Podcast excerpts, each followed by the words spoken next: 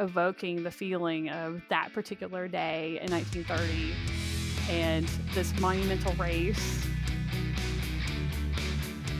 That feeling never goes away. If you're winning a maiden 50, if you're winning a claiming 4,000, or I mean, heck, here we are uh, 15 years later, and uh, unbelievably, I, I won a Kentucky Derby. And... Welcome back to another episode of the Amplify Horse Racing Podcast. It is Triple Crown season. We've got a great episode talking about the Triple Crown. Before we get into it, though, Anise, Caitlin, how's it going? happy basically summer. I mean, it's past Memorial Day at this point, so it counts for me to say summer, and it feels like summer. It's in the 80s today. I'm looking out my window. It's a beautiful day in Lexington. Gonna play some polo later. Can't wait. And Caitlin, we we know that you're already baking in the heat of Texas. yeah, we've been fortunate. It really, I mean, May. Um, didn't get us too badly, but uh, we've had a couple of days in the 90s, and today's one of them. So, Oof. but getting ready to head to New York next week for um, the Belmont Stakes. I'll see you there. Woo! So excited. Um, yeah, and then Anise, those photos of you playing polo were like bad A. That's so funny. I oh my goodness. I feel like I look way more professional than I currently feel, but well, I'm... i wish somebody I wish I had somebody to take photos of me where I, riding where I look more professional than I feel.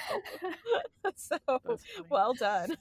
Well, thank you. It was an absolute blast. I'm addicted at this point. It's now my, um, I'll say that racing and polo are going to be my co first loves um, in, in terms of equine activities. So I'm really excited to have that in my life at this point. And uh, Caitlin, I know you've been really active showing recently. How's that going?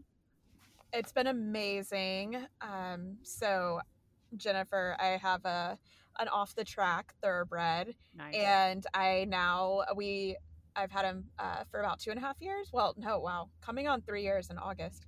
and we recently, this last show in May, moved up to the three foot adult amateur hunters, and he placed in great company. He was absolutely fantastic. And so we are getting ready to head to a horse show in um, uh, North Texas, kind of around the Dallas area, in a couple of weeks. Uh, it'll be air conditioned. so, um, but he, uh, we're planning for him to make his national USHA uh, Derby debut there. Nice. So, congrats. Big score for the thoroughbreds. Woo! Timothy, do you want to introduce our guest for today? Yeah. Big month for Caitlin and also a big month for Jennifer Kelly. Our guest, we are honored to have her. She's the author of Sir Barton and the Making of the Triple Crown and her newly published book, The Foxes of Belair. It's about the Triple Crown winning father son duo Gallant Fox and Omaha.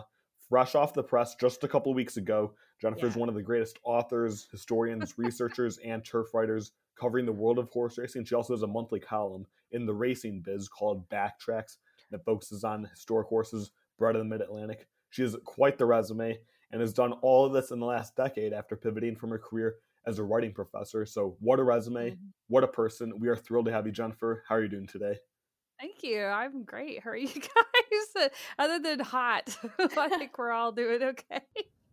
Jennifer, it was so good to finally meet you in person at Derby this year. I felt like uh, kind of a, a fangirl having like followed your journey from afar and you know you're very active on twitter in a very positive sense. Yeah. And so you're kind of a, a shining light and I'm, I'm really excited to learn more about your journey as a writer and for you to you know maybe uh, share a little bit about both of your books and you know uh, some triple crown facts yeah, so I will honestly meeting you and you know other turf writers and other people who are covering the sport. I was that was my like celebrity moment at Derby. of like, I know this person, I know this person, and you know, and other people like, there's Patrick Mahomes and there's this person. I was like, no, there's a Anise. You know, there's, you know, this person and this person. I was like, I came home, my husband's like, you are a nerd. I was like, but these are the people that I love interacting with and, you know, following people on like you guys on Twitter. So I'm, I'm happy to be here. Thank you. Well, that is so cool. I actually, honestly, though, for having followed you for a while, uh, I don't know a lot about your journey of how you got involved in racing and deciding to write two horse racing books. I mean, I know we talked briefly about it at Derby, but right. share that journey with us. Well, I grew up in Birmingham, Alabama, so it's not like yeah, I come to it naturally necessarily. Uh, my fifth grade teacher, who I connected with a couple weeks ago, which was lovely, had read The Black Stallion to my class. And then I, of course, being an avid reader, had decided I must own all the Black Stallion books. And so I would torture my parents continuously with please take me to the bookstore. I need to buy all these books. And then this was about the time uh, when like video rental stores became a thing. So I would, you know, on Friday, mom, dad, if we're going to the video store, can I rent the Black Stallion? And my parents summarily got tired of me asking and bought the movie on VHS. That's how old I am. And then uh, later, I just you know started writing letters, and this is pre Google. So if you wanted to find out info, you wrote letters, and yeah, I just fell in love with the sport. This was right around the time that Winning Colors and Sunday Silence won the Derby in 88, 89. So seeing that, and then my first experience going to a racetrack in 89 when one of my aunts took me to the Birmingham race course, I was done. But I never thought of it as a career path because it was never presented to me as this is an option for you because of where I grew up and I didn't know about things like the racetrack industry program at University of Arizona and you know all that stuff. So I actually just stayed a fan but spent my you know college and, and graduate school life being a writing professor i wanted to teach writing because i had had such a you know love for writing and reading growing up and then when i got burned out teaching is when I switched streams. And my husband said, Where do you want, what do you want to do if you weren't doing this? And I was like, Well, I would really like to do. And I named off a couple of projects, including Sir Barton. And he was like, Why don't you just see if someone else has done that? And then if they haven't, you do it. And I was like, okay. And then with all the hubris of a writer, I was like, why not me? And that's you know, in 2014, I quit my job and and switched to writing about horse racing full time. And it's been a journey. Let's put it that way. Like uh, you guys know me now, but that was like years of building up to the point that I'm at now. So at first it was just me alone in my office going, Will anybody care what I'm writing about? And then yeah. And now I'm here with two books. So and and both of your books are, are these comprehensive pieces um that had not, mm-hmm. you know, been done before. What's that like? I guess researching and like finding all the information that you need to write them because they are, you know, just so just chock full of detail. Well, the nice thing about writing about lives is that biographies by themselves lend you a beginning, middle, and end.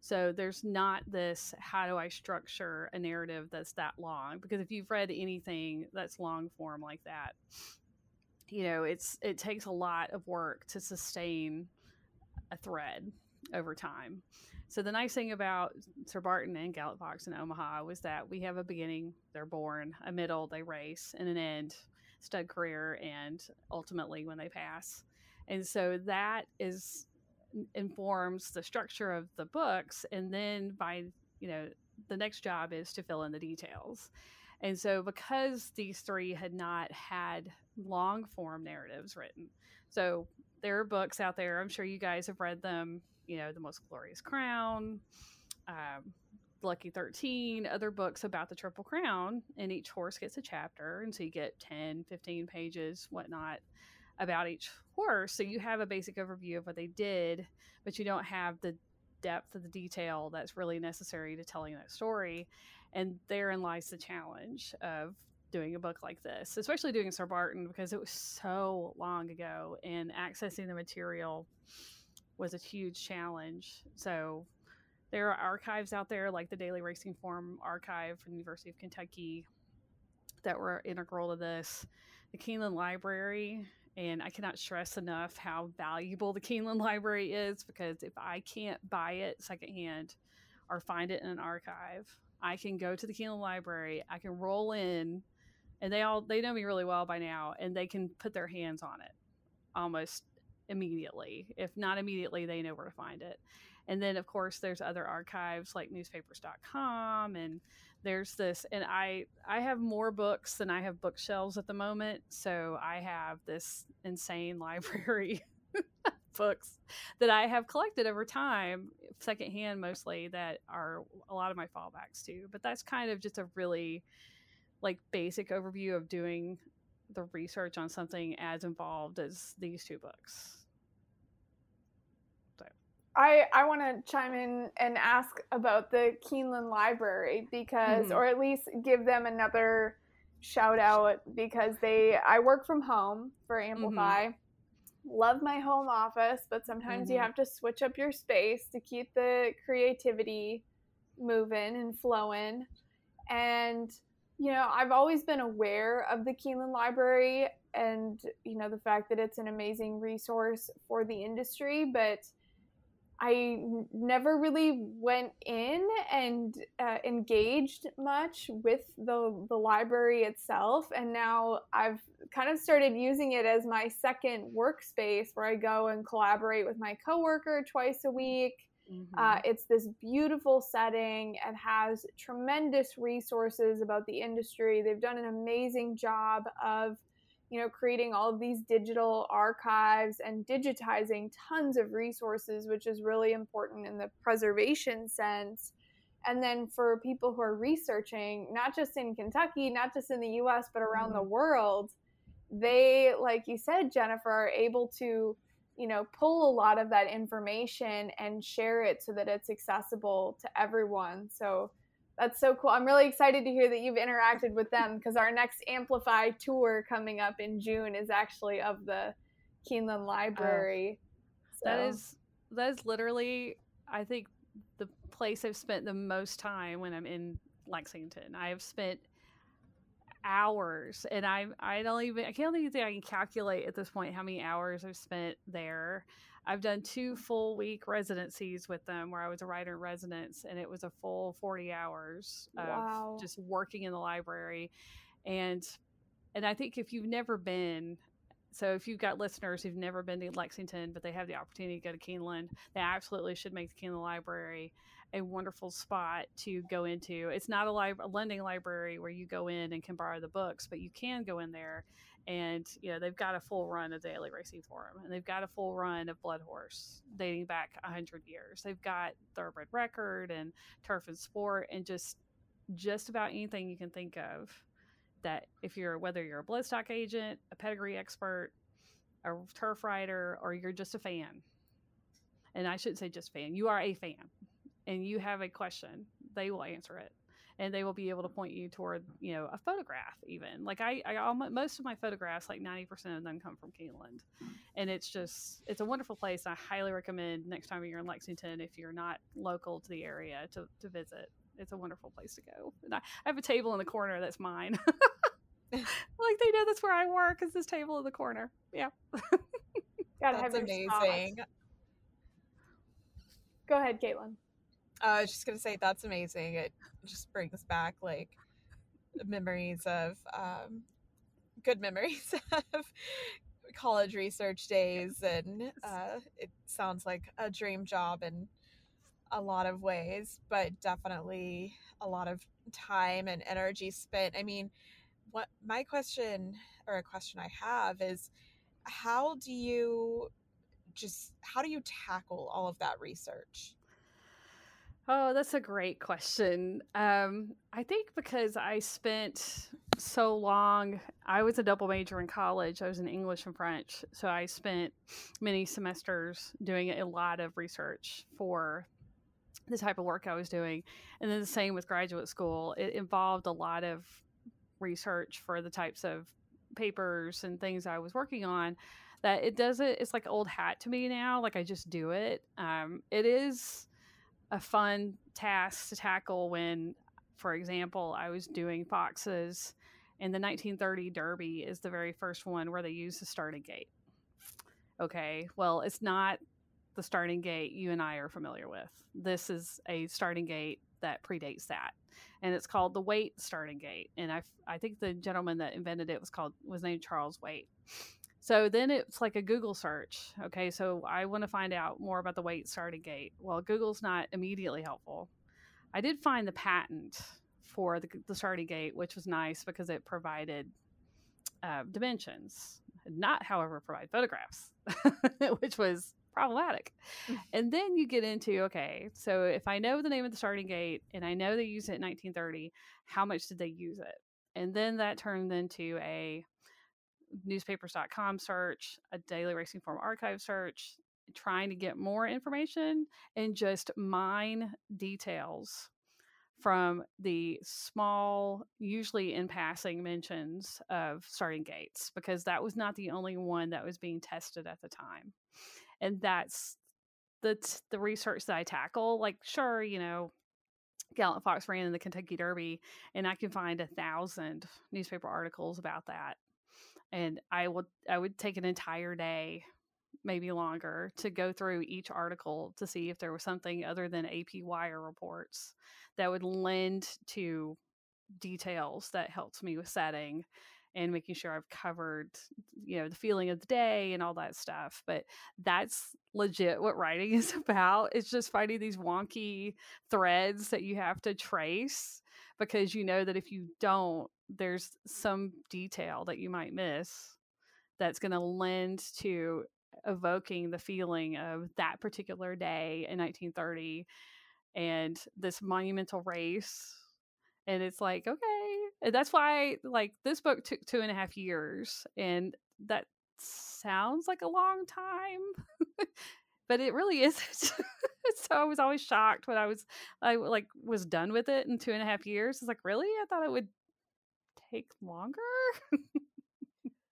so I love your use of the word like evoking the feeling because yes. I feel like that's that's such an important part of writing is making sure that uh, the person who is reading the work has confidence that the writer is going to put them there and did mm-hmm. everything to help set the scene and you know really engaged as much as they could. You know, it's hard when you're writing a historical piece because it's not like you can be there and interview the person. And, yes. you know, especially when you get back to like 1919 and like the 1930s, you know, it's hard to transport yourself there.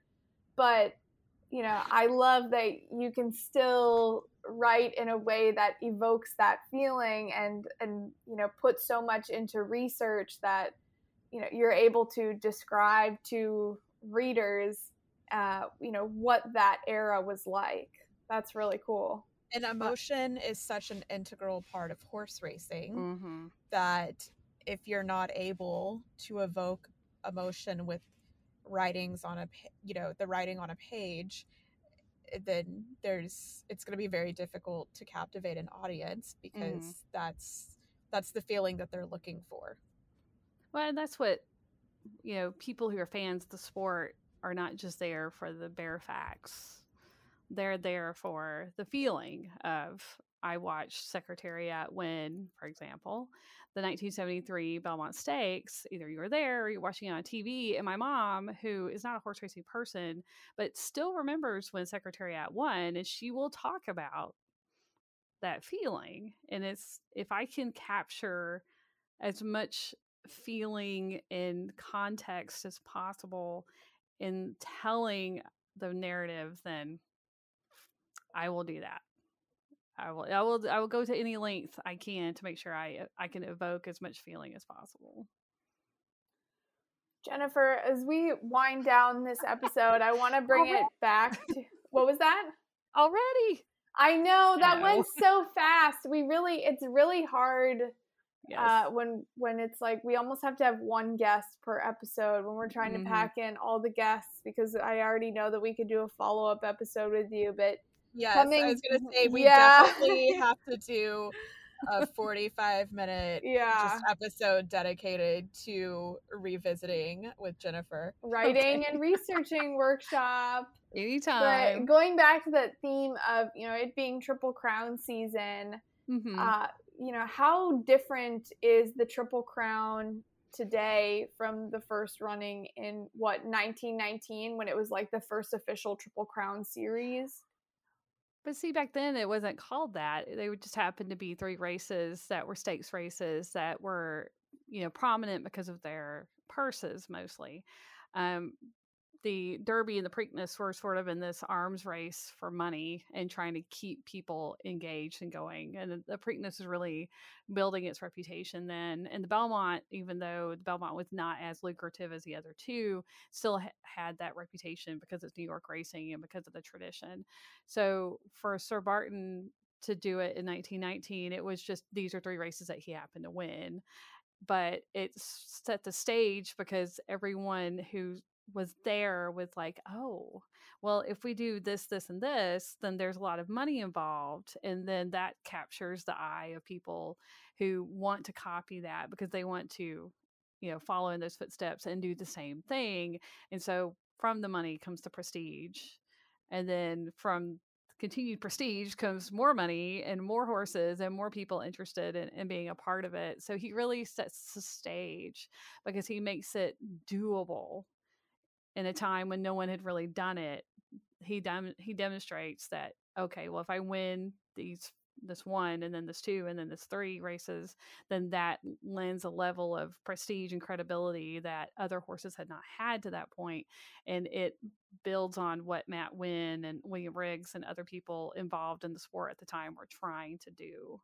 in that era post world war one as we're getting into one of the golden ages of racing and how has that kind of shaped like or changed your perspective maybe like knowing, you know, all this knowledge that you have? How has that kind of like shaped your perspective on the Triple Crown, you know, to what like American Pharoah and Justify in recent years have done? Well, as a as a racing fan, American Pharoah and Justify, I think my sister and my children were both very concerned when American Pharoah won because I spent a good like two hours after he won crying. it was so long. It was like so long, waited so long for this to happen.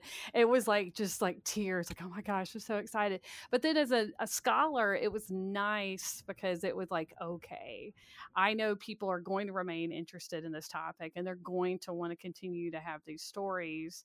And so I looked at it as like this is an opportunity to to revisit this topic, the origin of it, and to understand why when Pharoah did it and then when Justify did it, it meant so much. Because if you're not, if you were born after 1978, all you knew was no Triple Crown winner. And then suddenly we've had two in in less than a decade. And it's like, okay, well, but why?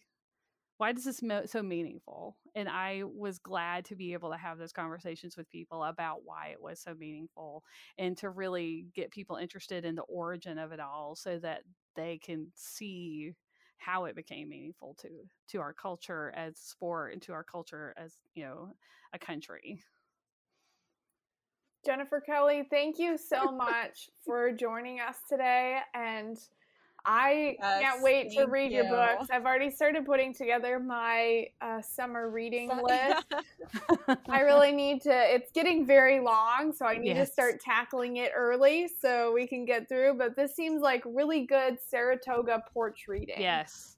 Yes. An- I hope. Uh, Anise, you have to share your list on social media. You should. Ooh, okay.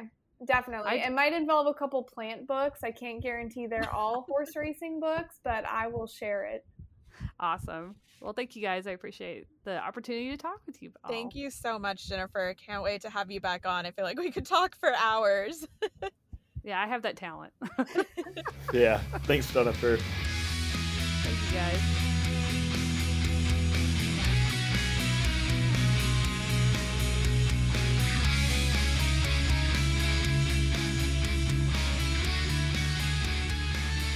Hey guys. welcome back to section two of the podcast, part two, we'll say. And I'm excited to introduce someone who I have known for quite a long time. I met him when I was actually before I interned for Fasig-Tipton, when I was working for the Saratoga Special, owner and bloodstock agent Ramiro Restrepo, who uh, very excitingly just won the Kentucky Derby with Mage as a co owner. So, Ramiro, we're pumped to have you on. Thanks for joining us. No, Anise, thank you guys for having me on and uh, look forward to the to the conversation. So as as we were discussing before we started recording, like how I introduce you, I reflected on the fact that you are a a man of many things. Like you kind of do it all in the industry. I see you everywhere. I think we've all seen you everywhere in some capacity. You're involved in sales and ownership but you have a really cool story of how you were brought up and into the industry and i'd love for you to to share more about that and how your family was involved and and how your love for racing grew. Sure um, it's definitely been, been quite the interesting journey uh, probably the most non-traditional of many of my you know counterparts that are also in the industry as well.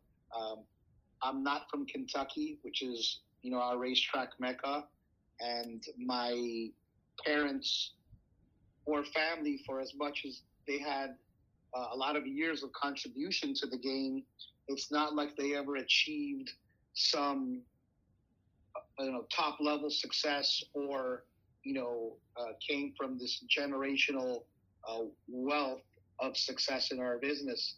Um, horse racing was instilled in me I, you know, from the time I could crawl as a passion, uh, due to the familial, you know, connection that it brought with my grandfather, my uncles, um, my mother, and, and, obviously she brought my father into the business. But um, the way that I got to where I am today has been has been a lot of twists and turns. Uh, my my mother's side of the family has been in racing for for four generations. I would be a fifth generation horseman. Uh, they were in Colombia, South America, which up until the late 60s, uh, they had a thoroughbred industry. But then the main land where the biggest racetrack was, was sold for the Pan American Games. And it's kind of interesting. You kind of see some parallels now, like Arlington closed down and, the, and that land was sold to the Chicago Bears mm-hmm. um, and other racetracks. And like Hollywood Park was shut down for the for the football stadium that's there now. So the the, the, the main land in, in, in Cali, Colombia um, was sold for the Pan American Games. And my grandfather, who had done everything from being a, a breeder, a horse breeder, a jockey, an owner, a trainer, along with his brothers uh, as well, and his and some of his nephews and two of his sons.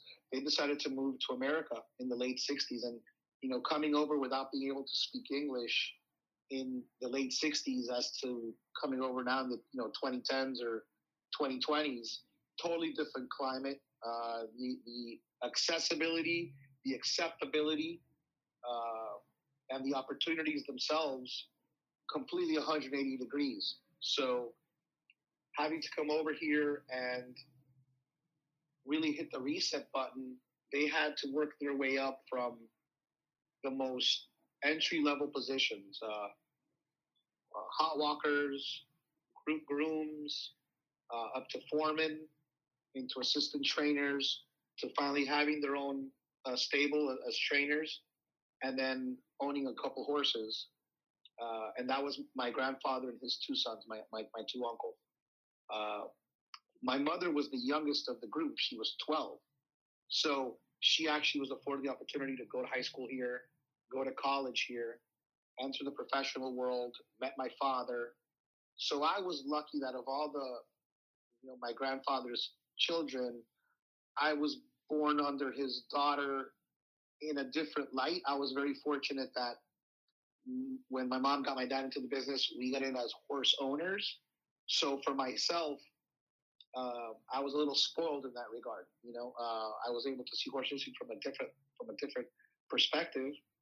And um, my mother nego- my my uncles and my grandfather basically negotiated with my mom to allow me to spend summers at Saratoga.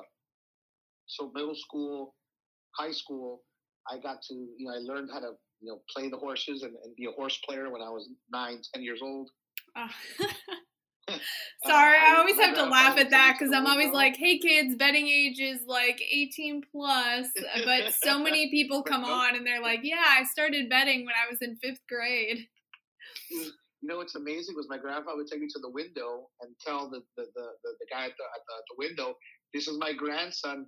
He's going to make my my bets for me." So I would put in my grandfather's bets, but then make my own bets at the same time. So it's I, I learned to read the racing form before I learned to read in school. I learned the alphabet and how to form sounds to letters with jockeys' names. So like Don Macbeth, Angel Cordero, Braulio Baeza, uh, you know, Sandy Hawley, and then some of the 80s, these Nick Santagata, Frank Lovato, these are all old, old 80s jockeys uh, from New York, and I would and I would read those programs, and that's how I learned to read. It was at the track, reading the form, and then learning how to read the racing form itself. So crazy. So as a child, rather than having coloring books or comic books or watching cartoons, horses, the, the racing form, the racing almanacs, and the blood horse, you know, the, the thoroughbred times, uh, those were my like things that I read as a kid and watched as a kid. So like I developed these, this attachment to racehorses and famous racehorses of the 80s as my Superman, He-Man, Spider-Man cartoons and the jockeys and the trainers and you know the silks of all these famous owners were like you know they're so bright and the colors and such they created that attachment to like Superman's S or Spider-Man's you know, uh, spider web with the blue and, and red, or you know, Wolverine with the yellow and blue, and you know, you, you start making these attachments as a child to the colors of the silks, and, and that's where like the Phipps black and red, and Claiborne Farms, you know, yellow orange. I mean, Harborview Farm, which owned Affirmed, the pink and black, like that's why those bright things kind of caught your attention as a kid. You know, um, when you pair that with being around, being able to spend time around your uncles and your and your grandfather and, and run around the barn and and you know just be a part of the team, whether it was hot walking, changing bandages, uh, helping with the feed in the afternoons, uh, you know, little things around the barn, but being around some pretty cool high profile barns that they were working for and, and seeing a lot of famous horses in the mornings. All these things were, you know, just it's like making a, like a jambalaya. You're adding all these ingredients in there from such a young age.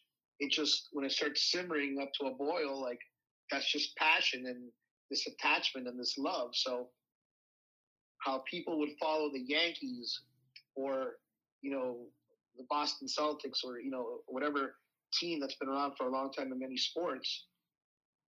The, the, what I followed was horse racing. So like derbies and breeders' cups, and uh, as I got older, Super Saturdays at Belmont, and, and, these big days of racing.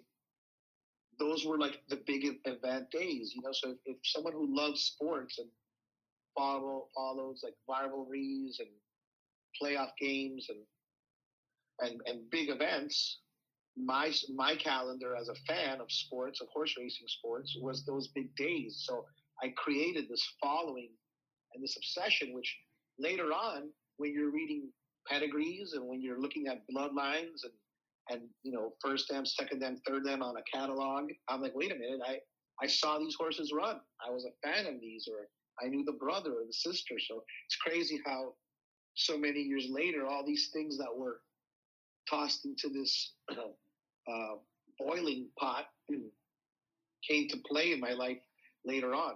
But uh, when I was in high school, my parents got out of the business. They divorced and got out of the business.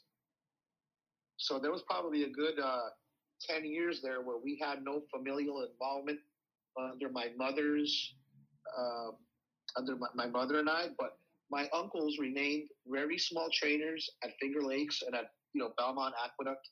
I'm talking about maybe you know five to ten horses in their barn, and you know they were you know they, they were there as old as the eighth pole. You know, like they were they were just these guys that were low percentage trainers, just you know hustling to get by, and um, you know it's not that my family had some amazing success winning graded stakes races, but just dedicating their life and their time, you know, to this labor of love of horse racing. Uh, my grandpa worked 60, you know, 50, 60 years in the New York Racing Association uh, circuit, and my uncles, you know, put another 50 years in themselves. And uh, horse racing never left my side. You know, it was it, was either it was the familial attachment, or later on it just became like uh, I was such a super obsessed fan of it that I could never let it go. Even when I you know went went through college and worked in the in my in my own professional career path, horse racing was always by my side. Uh, so I, I'm 44 years old right now, and when I turned 30, my uncle approached me with the opportunity to buy a horse at Aqueduct because it was winter time. It was 20 December of 2017 uh, 2007. It was winter time, and there was a grass horse, a filly who had run three times on the grass. And since there's no grass racing in the winter, he's like, "Look, the trainer can't afford her. We can buy her for five thousand dollars, and I can bring her to Florida and run down there at Tampa or or a Gulfstream and run her on the grass. And I think she's got some potential. So at, at the age of 30, I bought my first racehorse for five thousand dollars. He brought her down to Tampa, and in her second start for me, in a maiden fifty thousand dollar race, a mile and sixteenth on the grass at Tampa at eighteen to one odds, she won, and wow. I lost my mind. I lost it. I, I the thrill of winning a race. It was the second time you ever own a horse. She bought it for five thousand. She wins a maiden fifty thousand dollar claimer, and I went crazy. I mean, right then and there, I was converted. Like if I wasn't already converted, like fully, the vampire bit my neck and drained me of like everything right then and there. You know, right there, I was hooked. So that was how I I uh, I got into horse racing from A to the entry level. That is such an awesome story. And I have yeah, to say, our guest that we had on before you um, was an author, and she actually talked about setting the scene. Caitlin, you maybe know the words that she used. I something about like uh, creating, you know, emotion in writing. Evoking emotion, yeah. Yeah, evoking emotion. And you, you're so good at that. Like your next thing you Absolutely, need. Absolutely, yeah. I was getting, I was like getting super excited when he was talking about losing his mind over the race that he won. That was yeah, you evoked a lot of emotion there and you have great imagery when you talk. So, yeah, writing a book needs to be on Ramiro's list. well, so true. More insane. The exercise rider who was riding my filly, the filly my first horse ever, his car broke down on the way to Tampa for the race. So we didn't have a jockey. So I had to call the racing office and they gave me the first jockey that was available. And let's say we were running in the 10th race. So I was like, well, let me go down to the paddock after the jockeys dismount and see where I can talk to this guy and introduce myself and let him know he's going to be running in my in my race. You know, he's going to be riding my filly in, in two races from now. And when he gets off his horse, he has walked over to the fence at Tampa and grabbed his newborn baby daughter. I mean, she could have been five years old, five days old, and Aww. gave her a kiss and gave his, I don't know if that was his wife or his girlfriend or whatever, gave her a kiss. And I, and I, and I, I, I waited for him to walk towards the jockey's room. I introduced myself and he was so grateful uh, to have the ride because, you know, you could tell he was just a journeyman that was, that was on the grind and uh, when we got to the paddock, my uncle told him, just break out of there, hold on to that fur, and at the three furlong mark, ask her for everything, and she'll take you to the wire. I mean, it was the, it was like, it was almost this, this storybook explanation, and he did it just like that. He broke out of there, put her in a good spot, fifth, the three quarter, at the three eighths pole. He asked her, and she swept five wide and rolled down the lane and won by two. So everybody went bananas. I mean, it was just like hysteria. You're screaming, you're running around, you don't know who to hug. You know what I mean? People are calling you on the phone. You're you're just completely losing your mind. The jockey's in tears. Uh, he, if you look at the replay coming back, he throws up three times. I can't even imagine the stress this guy was under. You know, uh, it was just a, a, a bedlam of emotions. So, you know, it's crazy what horse racing can do for someone uh, emotionally, mentally, physically. Um, if you could bottle the feeling of winning in a race and sell it like, like a like a water bottle or a Coca Cola can, I mean, you'd be the wealthiest person on earth. I mean, that feeling never goes away. If you're winning a maiden fifty, if you're winning a claiming four thousand, or I mean, heck, here we are, uh, 15 years later, and uh, unbelievably, I, I won a Kentucky Derby, and and and I and I lost my mind uh, then there too. So it, it, it is an amazing emotional uh, thing that this horse racing is. I don't want to skip over uh, a large chunk of your journey because I know there were probably a lot of steps between you know winning that first race to winning the Kentucky Derby, but you describing that first race reminded me a lot of America's Best Racing actually had you mic'd up for the entire day of the Kentucky Derby and produced this really impactful video of you know your emotions and feelings throughout the race and the people um, around you that entire day and you know what it was like to, as Mage was coming down the stretch and, and your mom and several family members were there with you. And so I don't know what does that feel like to have come from winning that first race to then winning the Kentucky Derby? Gosh, you know, Anise, like um, uh, after I won that race in you know in in 08 at the beginning of 08, I still would work in the in my in a professional career. Uh, you know, in the beverage industry and for various beverage companies as a as a marketing manager and marketing coordinator. I mean, a lot. Of, it was just a, it was a corporate corporate jobs in the beverage world. But for but for seven years, I would do that during the day, and then dabbling in horse racing ownership on the side. And it wasn't until 2015, well, maybe a little earlier, 2013, um, that I started putting together these small partnerships of horses with like fraternity brothers or good or good pals that I grew up with. And when I say small partnerships, I'm talking about buying horses for ten thousand, fifteen thousand, uh, thirty thousand dollars spread out over five, six buddies. And the common theme was that whatever I was buying, whether I was claiming it in a claiming race or or dipping my toes at the at the horse auctions, at the two year old sale auctions, the common theme was that these horses were all would, would come out running, like they'd win. You know, we we we take we, we we claim horses. I would read the form, and the horses would win. Uh, I'd I'd I'd I'd, uh, I'd buy horses for eighteen thousand, thirty thousand at the horse sales, and they'd come out running. So there was some kind of innate talent, ability.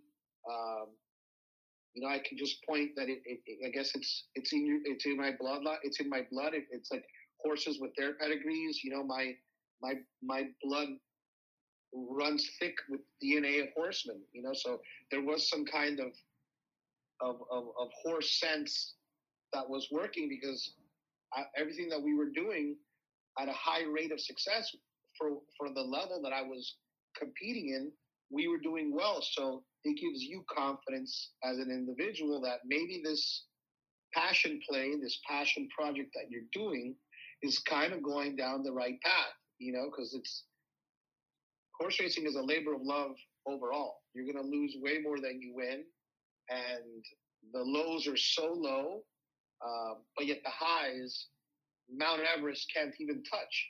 So it is a hell of a roller coaster. Um, but if you're going to dedicate yourself to anything in this life, you have to go all in, believing in yourself, and really having a one-track mind that I'm going to make it. I'm like, I'm going to do it, and making a plan for yourself to say, how can I keep climbing up the proverbial ladder by backing myself? Like, how am I going to do this? And uh, the more little success that we have buying these lesser expensive, you know, less expensive horses and having a little bit of success, it gave someone the, the confidence in me to give me a uh, hundred thousand dollars. They gave me a hundred grand to go buy them a, a two year old at OBS. It was the first time I ever had the chance to to, to buy a, a horse at a, at a, at a public auction for a client. And it was just someone who kind of noticed me having success at a smaller scale in Florida. And uh, I bought that filly. It was a first crop Kantharos filly. And she ended up breaking her maiden first time out by nine lengths. Went up to Saratoga, ran in a grade two, and actually was a multiple stakes placed filly. So right there, I was like, you know, I never interned for anyone. I never worked on a farm. I never was taught the lay of the land by a professional bloodstock agent. Uh, everything that I knew was, was, was were observations of mine as a child, being around the barn and working those summers at Saratoga. Pointers that I picked up from my grandpa and uncles, always listening and watching and being observant. But everything that I've done has just been believing in myself and saying, to monetize my passion, how how can I monetize my passion? So if I love horses, I love horse racing. I want to be able to buy horses. I want to race horses. You know, I have to, you know, I have to pitch my ideas to friends, family, business people that are willing to give me a chance to listen to me and understand how passionate I am and and that I'm going to put in the effort to try to buy a good horse. And little by little, I was able to gain more and more people to support me and, and to believe in me. And um, that those things kept happening, you know, step by step. So in 2018, I bought a yearling for $160,000, of which I sold him for $850,000 six months later. And by the end of 2019, he ended up winning the Breeders' Cup Juvenile Turf. Uh, the colt's name was Structor. And wow. Chad Brown, Jeff Drown, and Don Rachel, the, the owners and the trainer, were so awesome because they, they allowed me to be part of the, the journey. Like they would they let me go see the horse in Saratoga before he debuted. I got to watch him train in Saratoga. When he went to the Breeders' Cup in his third start, they let me have like paddock passes. I went back to the to the barn to see him. And when he won the Breeders' Cup, I was like, gosh, man, you know, I picked out a Breeders' Cup winner. Like I I know what I'm. It just further gives you the confidence that whatever you're doing is on the right path. And um, that continued a few years later when I joined forces with Gustavo Delgado. We were having conversation at the horse sales in Kentucky in during the pandemic, and uh, he wanted to raise his profile as a, as a as a horse trainer, hoping to attract new clients. Even though he had had some success in America, he didn't feel that, you know, maybe he was able to touch enough doorknobs to open. And myself, as an aspiring bloodstock agent who little by little was trying to climb up the ladder uh, of, opportunities to buy more horses, if we combined our forces together and work as a team, you know, um, we'd be able to, you know, to do, you know, to, to make some noise. So the oldest of our purchases, which is four years old, last year gave us a little bit of a Derby uh, thrill when he finished third in the Fountain of Youth, fifth in the Florida Derby, and then fourth in the Pat Day Mile on Derby Day. So we kind of got a taste of having a horse sort of on the trail. And then when we went to the to the yearling and two year old sales, which are now three year olds of this year, um, Mage was one of those purchases. So, uh, no, you know, people might see, you know, you celebrating now an amazing Derby win. And of course, it's a priceless, amazing moment to have achieved, you know, if not the holy grail, one of the holy grails of our, of our sport. But you trace it back to my first $5,000 purchase, it's been a 15 year ride of whether part time or full time buying horses going up the, the, the price point ladder of, of buying $5,000, $3,000, $4,000 horses up until now where, you know, I've been able to buy a couple six figure purchases and, and have, that have gone on to have some success. So, um, it's not just necessarily me sitting back and saying, gosh, you know, how does it feel to go from Tampa 50 to the Derby? But I can take a brief second and look back for allow myself for the sake of this conversation and say, man, you know that that's been a 15 year uh, grind, and appreciate it, and and, um, and and and really look back and say, you know, it, it, it was well earned. The and thing... Ramiro, sorry, Anise. Yeah, Ramiro, like looking back, like you've, uh, you know, come, you know, so far it's been a lot of hard work, you know, to get to this point. Obviously, what advice would you have to someone who wants to be a bloodstock agent full time, um, you know, but is just starting out, but they're, you know, an aspiring bloodstock agent? What advice do I have to them? Mm-hmm. Yeah.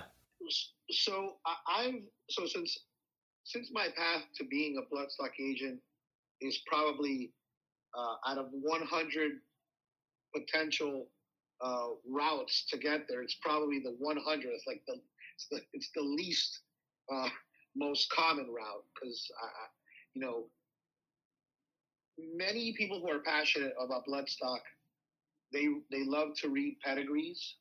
Uh, for them, being able to research the statistics of, uh, of pedigrees and the statistics of bloodlines, and um, or those who love the actual you know horse itself. Maybe they come from other horse disciplines or just grew up big fans of horse racing.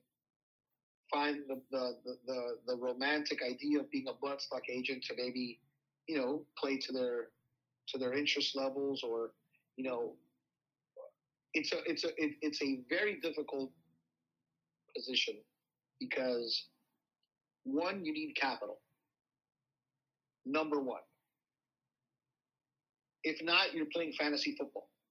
It's just like you'll always look back at a horse that you might have liked and you'll say oh i wish i could have bought this horse you know? Uh, but that does nothing for yourself professionally. It's a sport that very quickly by the horse's performances on the track or if you're buying to sell, like what we call pin hooking, uh, if you lose a lot of money or your horses don't resell well or perform on the racetrack, immediately you won't have anyone that'll want you to be their bloodstock agent. So it is very black and white. And you have to be prepared to handle that failure, which comes in droves, and you have to be prepared to participate as a bloodstock agent, which is having capital yourself or being able to raise capital or to find someone that is willing to allow you to buy horses for them.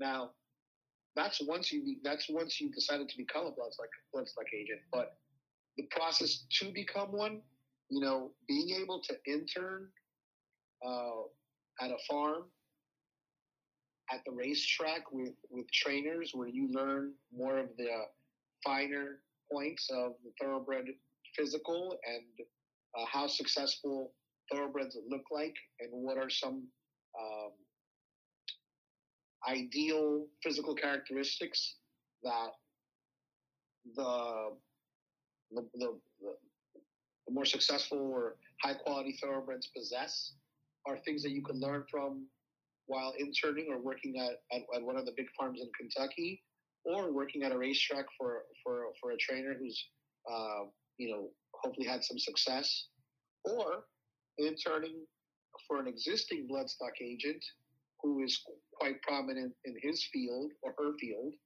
and learning from them. You know, and and once you feel comfortable, you know, it's like an aspiring, uh, you know, uh, hedge fund or or stockbroker or or real estate agent. You know, like you can learn. There's X amount of hours that you can put in to learn the craft, but in the end, it's a sink or swim business. You're just put out there in the ocean and, and, and you jump in and you're just told swim home. Uh, you cannot sugarcoat the difficulty of it, uh, of what it is to be a bloodstock agent.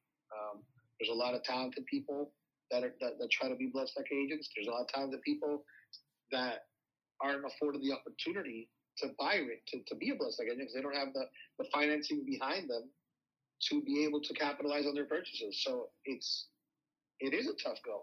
Uh, you have to be.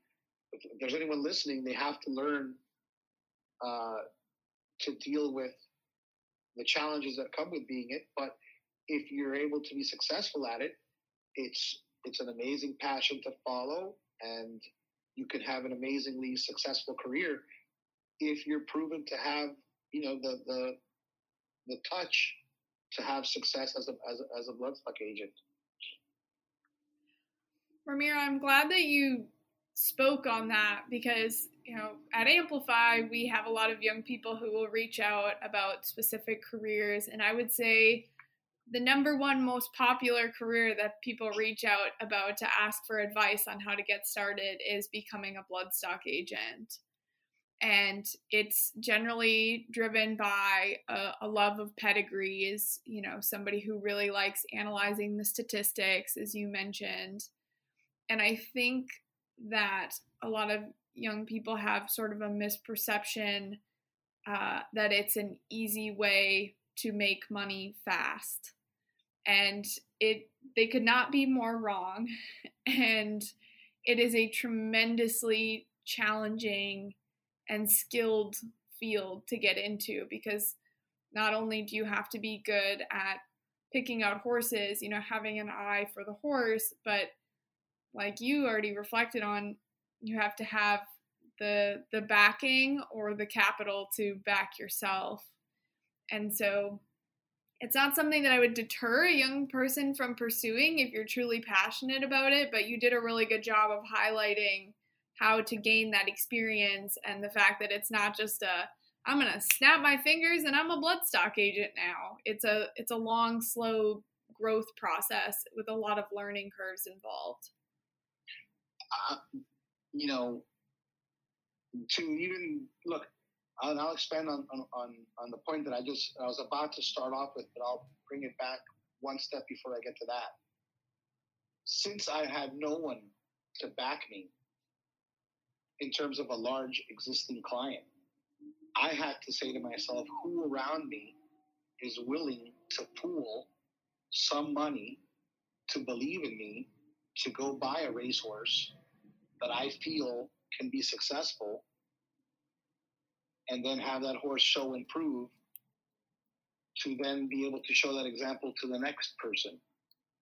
And I started out doing that by raising $5,000, raising $3,000, raising $4,000, and having horses win at the $6,000, $20,000 level, at the $8,000 level, at the $12,500 $12, level.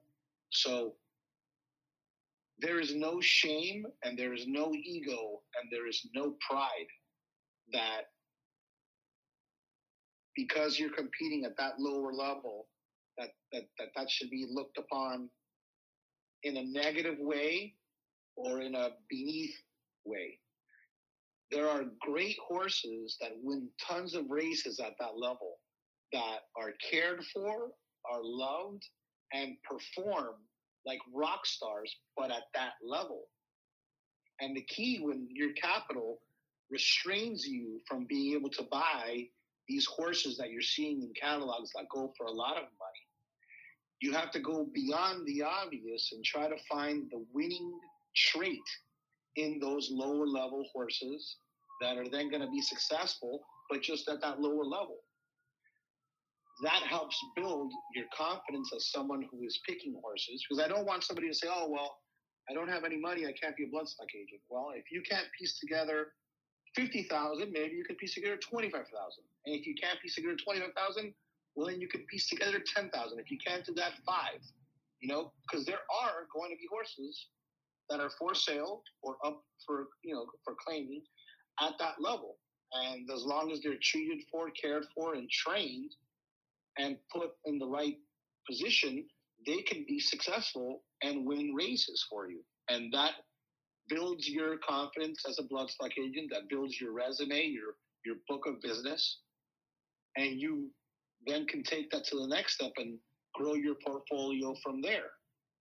So I never had anyone come in and say, hey, let me be your sponsor, let me be your financial backer. I had to do everything from the ground up, buying, you know, putting together these partnerships myself, starting off with friends, family, and then close business associates that were willing to just chip in and build the book of business from there.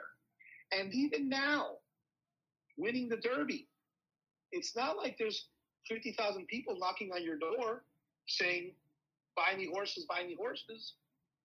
Because there are tons of other successful people. And that's not to say that I haven't had some calls and some opportunities haven't, you know, opened themselves up since winning the Derby. It's not all doom and gloom either.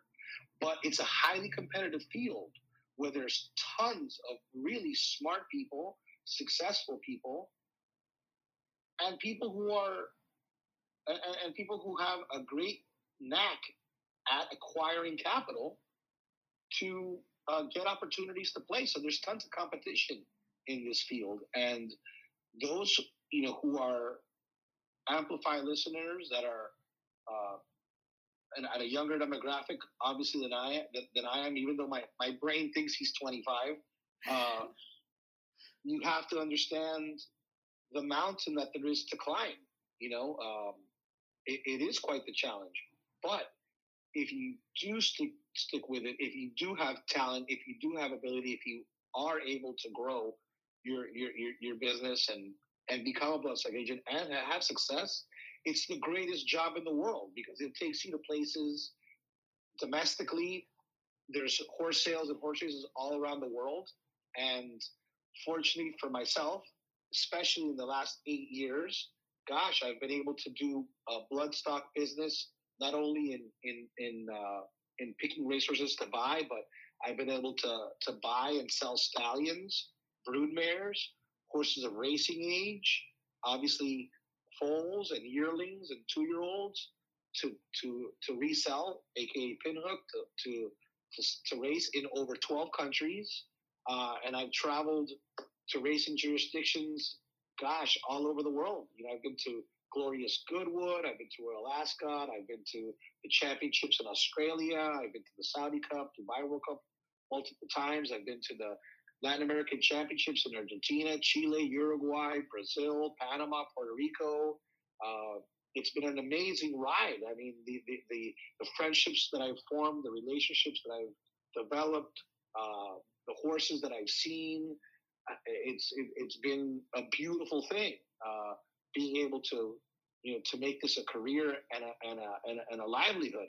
It, it, it is an amazing thing. I mean, it's like saying I want to be James Bond, you know, but a lot of people want to do it, and you have to really hear the challenges that anyone who's aspiring to be it has to learn the challenges that come along with it, but to know that even someone who was the biggest outsider in terms of getting a start into the sport can make it. And therefore you know hopefully there's a listener out there who who who takes notice and and and, and has that kind of you know same success on their end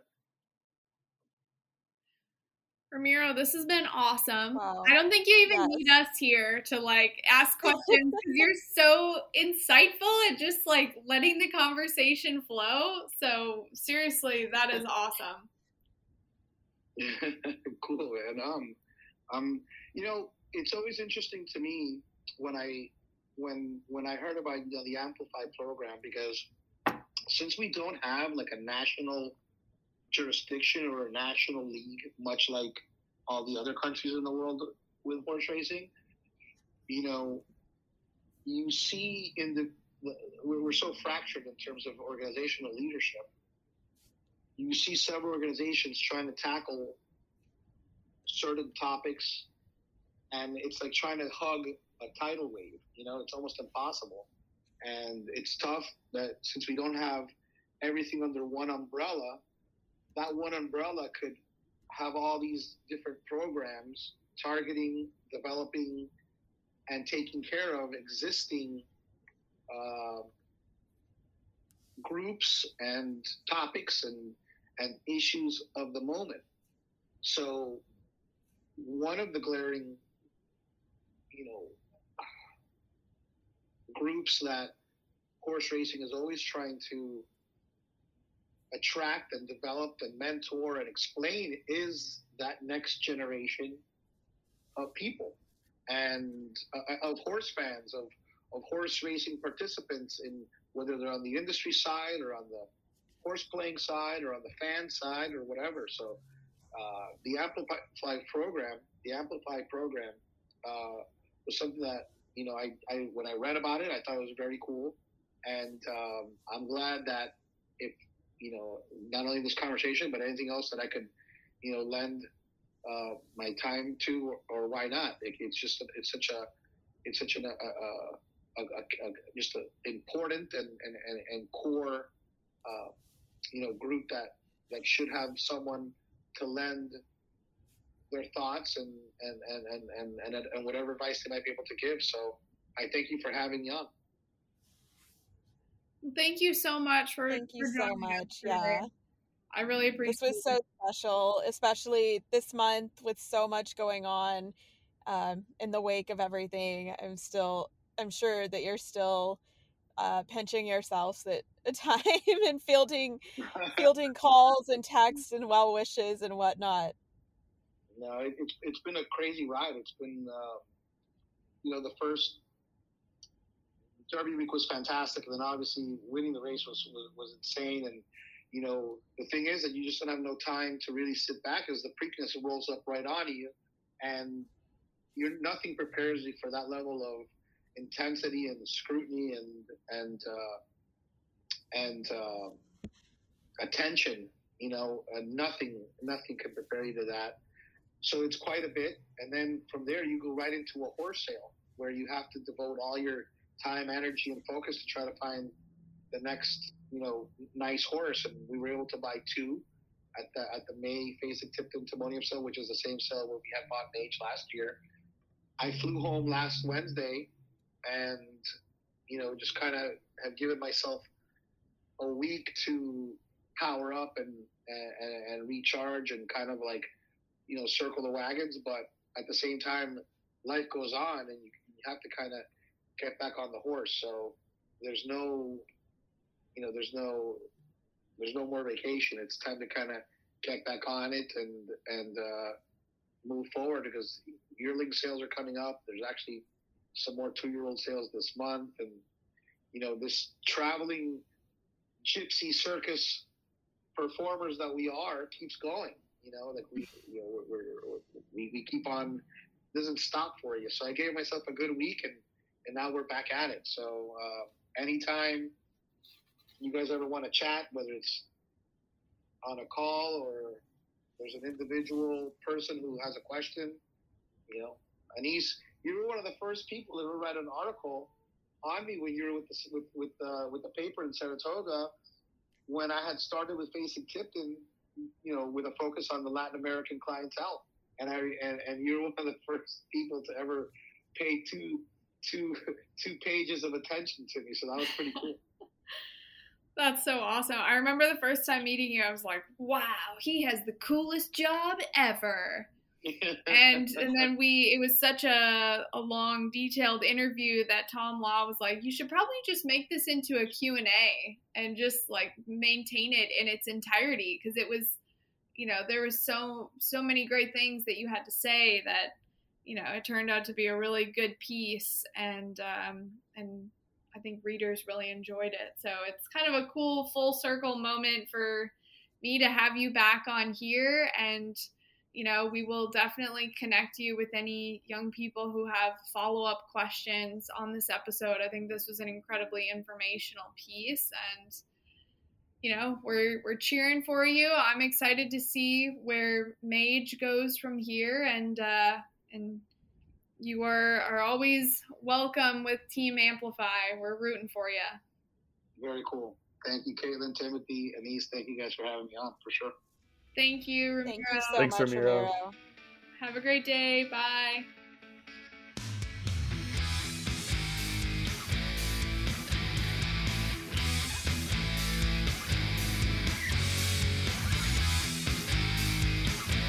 Thanks for listening to this episode of the Amplify Horse Racing Podcast. Be sure to check out our website, www.amplifyhorseracing.org, and follow us on social media on Facebook, Twitter, Instagram, and YouTube for more of our content.